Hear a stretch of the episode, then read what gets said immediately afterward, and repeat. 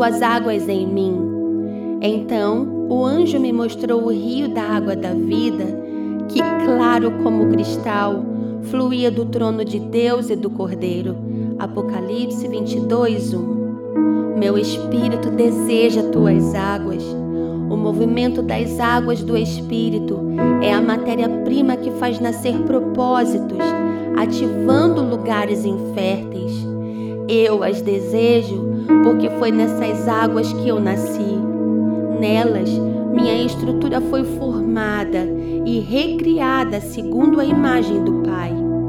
Eu nasci da água e do Espírito, mas antes minha essência caída se movia debaixo de um habitat. Era um ambiente de águas paradas, de lodo, e nós sabemos que águas paradas só transmitem doenças. Todos os movimentos do meu espírito apontavam para uma essência humana, carnal e demoníaca. Era um fardo que eu carregava. O pecado me torturava.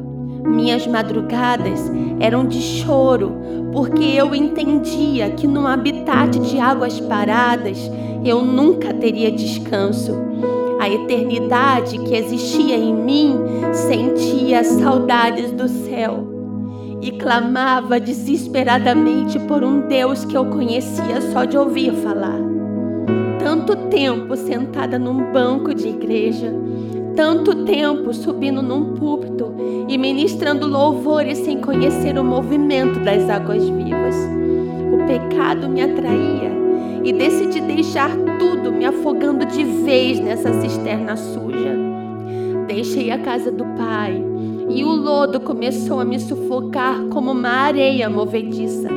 Quanto mais eu tentava ser feliz, mais eu afundava e pior era o meu estado.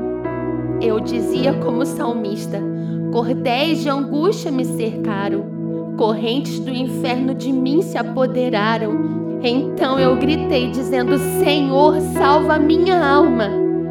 Eu não tinha mais como respirar e foi aí que me lembrei de Sião, me lembrei dos braços do Pai e ouvi sua voz, a voz doce e inconfundível do Deus Espírito Santo.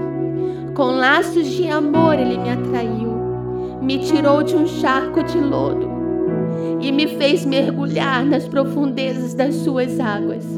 Que águas eram aquelas? Eram águas que limpavam, que me tornavam digna que me recriavam e me conectavam a uma atmosfera nunca sentida.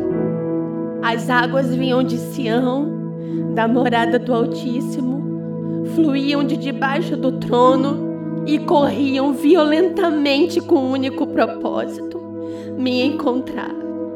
O rio de Deus arrebentou minhas cadeias, me deu um novo curso e, como uma ponte, ligou minha eternidade ao eterno. Voltei à casa do Pai. Não vivo mais em águas paradas. E o rio de Deus fez nascer um afluente seu em mim. Hoje sou filha, tenho um propósito e no encontro com o rio da vida me tornei um caminho para o fluir das suas águas.